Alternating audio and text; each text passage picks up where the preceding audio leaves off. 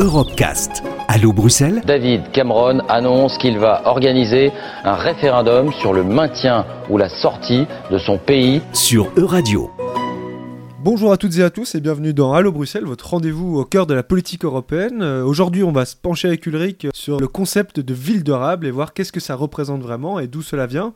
Euh, alors Ulrich, euh, bonjour. Peut-être un peu de sémantique, si vous le voulez bien, avant de commencer. Qu'est-ce que le concept de ville durable? Bah, Ville durable, en fait, c'est une expression qui désigne une, une, ville ou une unité urbaine qui, respecte ce qu'on appelle les, principes du, développement durable. Alors, ça ce terme-là n'a pas la même acception qu'on soit dans un pays ou dans un autre mais globalement, il y a euh, bah, certains enjeux qui, reviennent, des enjeux euh, évidemment sociaux, économiques, environnementaux et culturels. Alors la ville durable, c'est aussi euh, une ville qui offre une qualité de vie en, en, tout lieu et puis des différentiels moins forts entre les, cadres de vie. Et puis, dans l'idée de ville durable, il y a aussi l'idée d'une ville gérée de façon un petit peu, au moins en partie participative. Donc on voit les, les villes durables sont un concept qui ont encore rarement franchi le stade, euh, le, stade conceptuel pour devenir réalité. Qu'est-ce que l'Europe met en œuvre euh, en matière de durabilité urbaine? Bah, L'Europe, elle, encourage évidemment euh, le, dialogue bah, pour partager évidemment les, bonnes pratiques.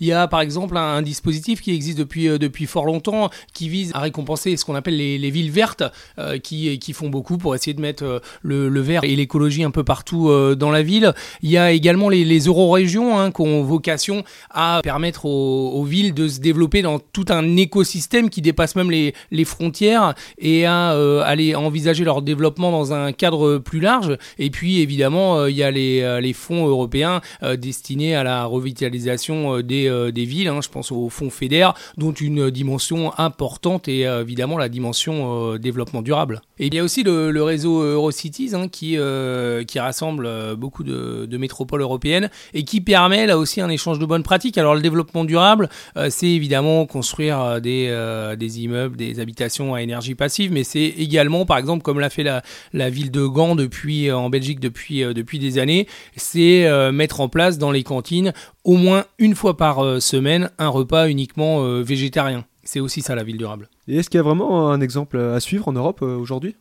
Alors évidemment, euh, Thomas, il y a énormément de métropoles hein, qui ont euh, cette dimension euh, verte dans leur agenda politique, mais il y a une ville qui est souvent, qui est souvent prise en exemple, qui a été un peu pionnière en la, en la matière, c'est la ville de, de, Fribourg avec son écoquartier Vauban. Fribourg, c'est juste à la frontière française, à proximité de, de l'Alsace, et on a ce quartier Vauban qui a été construit entre 1993 et 2006 et qui avait été pensé comme un quartier véritablement pionnier en, en la matière. On a euh, des maisons qui sont le plus souvent construites en bois avec euh, et qui sont euh, à énergie passive, dotées de, panneaux solaires. On a tout ce quartier qui a été conçu pour mixer les différentes activités, un quartier d'où les voitures ont été mises de côté, qui développe l'agriculture urbaine et le met au centre l'économie circulaire. L'eau de pluie y est également récupérée. On a énormément d'espace pour les enfants, comme si cette ville avait essayé de mettre les la, la, jeune population euh,